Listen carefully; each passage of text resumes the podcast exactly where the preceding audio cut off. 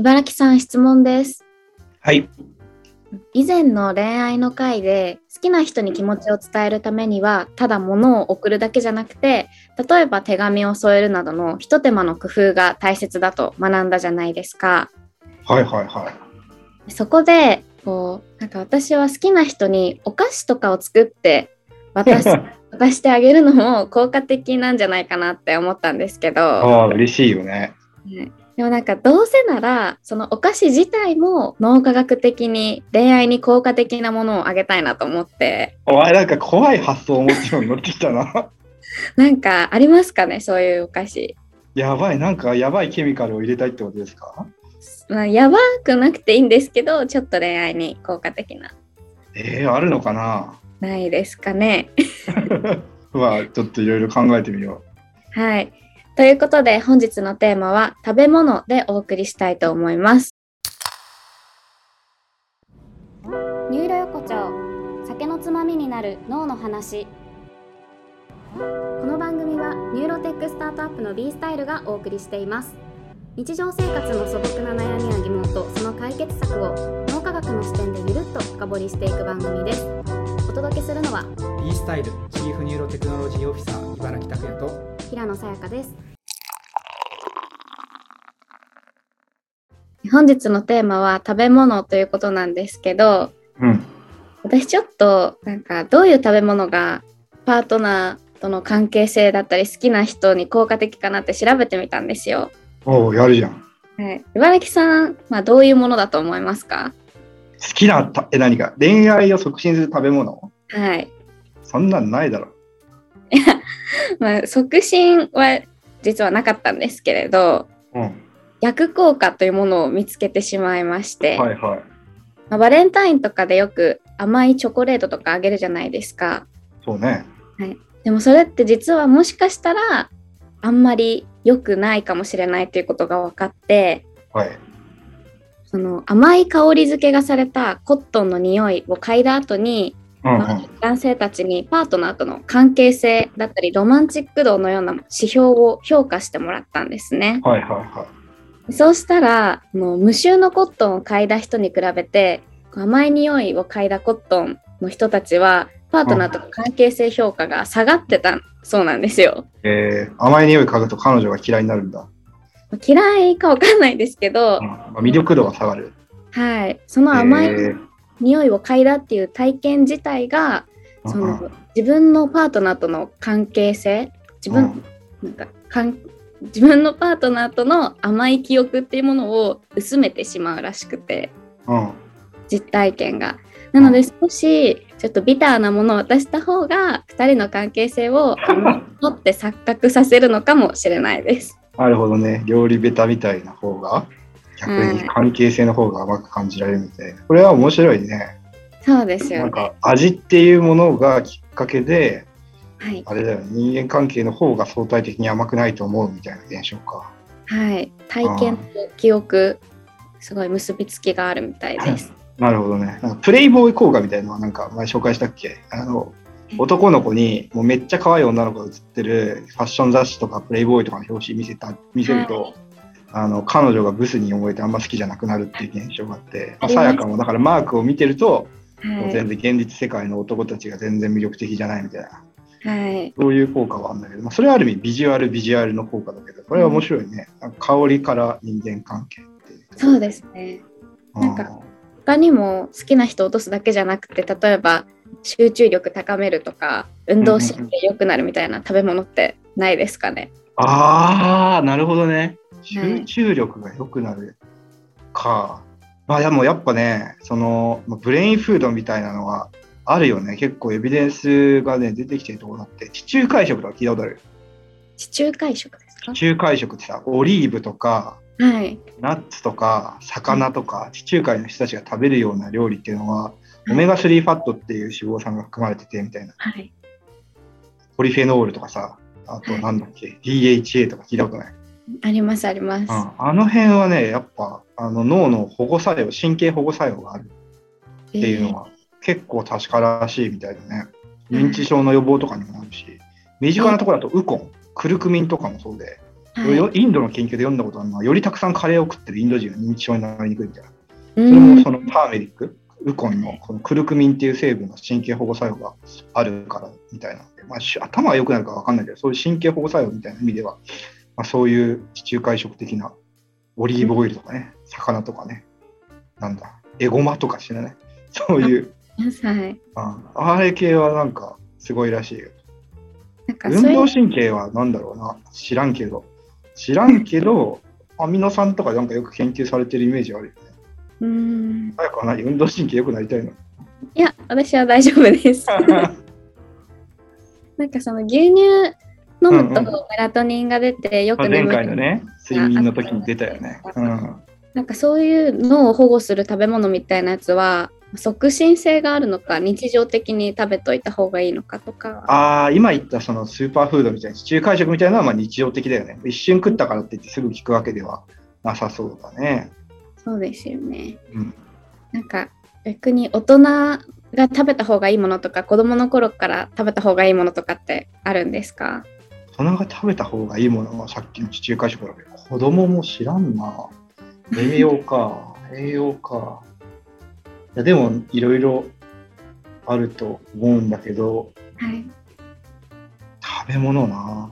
食べ物ね。あじゃあなんか男性が食べた方がいいとか女性が食べた方がいいとかもありますか？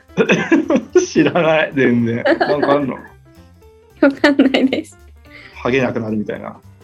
そういうのとかあったらいいのになって思ったんですけどはいはいはいはい。え全然知らんわ。なんかイソフラボンの話とかはたまに聞くけどね、本当かどうかは知らん。イソフラボンの話？大豆のイソフラボンってなんかエストロゲンかなんかに成分が似ててみたい。うーんあでもそういう化粧水とかあったりしますよねうん。今のじゃないけどね。どうなんだろうね、食べ物。うん。まあ、嗜好品みたいな形で言うと大人だとね、い。ろいろあるからね。コーヒー、カフェインとか。ああそうですね。なんか私の知り合いで社会人になっていつもお昼にカフェインコーヒーを飲むようにしたら、うん。休日でもカフェイン取らないとなんかやってられなくなっちゃったっていう人がいるんで、うんうんうんこれってなんか脳と関係あったりするんですか？そうだね。やっぱりそういう神経薬理物質って言って、脳の中のその神経細胞たちがカフェインみたいな神経薬理物質だよね。直接脳神経に作用を及ぼすようなものっていうのは、結構その、なんだろうな、ハビチュエーションって言って、慣れやすいんだよね。あ例えばなんだけど、さやかに、えーそのカフェインのレセプターが100個あったとして、でコーヒー飲んでいくと、だんだんもういいやつって100個が80個になって50個になってみたいに、こう、少なくなったりとか、感度が低くなったりとかしていく。はい。そうすると、なんか今までは1杯で済んでたのに、なんかももっともっと入れないと、今までのなんか2倍ぐらい飲まないと効果を感じられなくなったりとか、そういうのが強いね。カフェインは特にね、そういう純化とか、ううん。ん、なんなんだろうね、脱感差というか、そういう慣れの効果がとても強いって言われてから毎日飲んでるとどんどんどんどん効かなくなんか寝る前のお酒みたいな感じですかね。その睡眠良くするためのお酒もどんどん。かああ、飲んでいくとだんだん初めは1杯で寝れたのに、はい。2杯飲まなきゃ寝れなくなってみたいなね、はい。そうなんですよ。そういうの負の強化っていうんだけど、まあ、嗜好品の嗜好形成において、ね、初めは1で良かったものがだんだん2、3ってなっていくっていうのは、うん、そういうアディクティブなドラッグとか、そういうコーヒーとか含めた刺激性のあるものによく見られる効果だから、そうなんだよね。だからどっかで一回抜抜かないとね、どんどんどんどん量が増えたり効果が感じられなくなるから、そうず実はあんまり毎日飲まない方がいいっていう話もある。そうなんですねてかさ、さやかはさ、もう全然、あれじゃん、別に現実世界の恋愛とか興味なさそうだけど、食べ物を使って恋愛とかしたいわけ。もしそういうなんかマークに近づける日があった時のためキモすぎてもうちょっと震えるんだけど、なるほどね。したらさ、別になんか食べ物の中身も大事なんだけど、人間っていうのはさ、結局誰とどこでみたいなさ、そういうコンテクストも大事じゃん。うんそうですねだから結構なんだろうな、料理とかもさ、これ一一品一品食ってるっていうかさ、いろんなものを食べていくわけじゃん。その中で結構大事なのは何を食うかよりもど、どの順番とかどの量とかっていうのは結構大事だってあって、例えばなんだけど、センサリースペシフィックサチエティって言って、同じものを食い続けてるとすごい飽きるっていうのがあるのね。例えば同じ中華料理でも1品だとすげえでかくて飽きるけどみんなでさ 4, 4皿ぐらいシェアすると4分の1ずつだったら食べれるみたいな。わかる、はい こんな感じで人間はさっきのコーヒーじゃないんだけど同じものを食べ続けてる。ともうだんだん慣れてきてそれに対して価値を感じなくなる美味しくなくなるっていうのがあるのよ。だかはい。らあんまりね、だからクッキーとか焼くのも同じ味のものを大量にあげると嫌われるっていうのがあったりする。あ あとはね、デートでご飯とか行く時とかも、人間の記憶っていうのは、この料理が順番に出てきた時に、最後の料理の味で決まるっていうのがあっーて、うん。そういうのを、えっ、と、なんだろうな、エンドエンジョイメントとか、えっ、と、ピークエンドの法則って知ってる？俺も行動経済学のツベルスキーとかカーネマンとか見つけたんだけど、人間っていうのはある体験の中で記憶が残るのは最後だから最後がマジでもうすごい最悪なデザートとかだとマジそれ全体の記憶が悪くなる。うん。初めにどんな1品目がどんなに美味しくても最後がまずいともう嫌になっちゃうっていうのがあって、だからピークエンドって言ってだからその人の体験とかそのコースとかの中で一番最後にどれだけ美味しいものをた食べたりとかどれだけ楽しい記憶を作るかっていうのが、まあ、リピート行動って言ったんだ言うんだけど、まあ、そのレストランに行くとかその食べ物を食べるっていう時にはその最体験の最後がとっても大事。あじゃあなんかその友達とうん誕生日とかでコース料理食べ行ったりするじゃないうんですか。うんそういう時にもこうプレゼントを渡すタイミング最後の方にした方がその子にとっていい記憶になるとかそういう効果もうそれもあるしね、いいよね。やっぱ最後にバースデープレートとかもらって、プレゼントとかで嬉しかったりその記憶が一番残るじゃん。そうそういう意味では、そのエンドエンジョイメント、ピークエンド、ピークを最後に持ってくるっていうのは戦略としてはいいと思う。もちろん喜ばれるプレゼントを選べるかっていうとても難しい問題がある。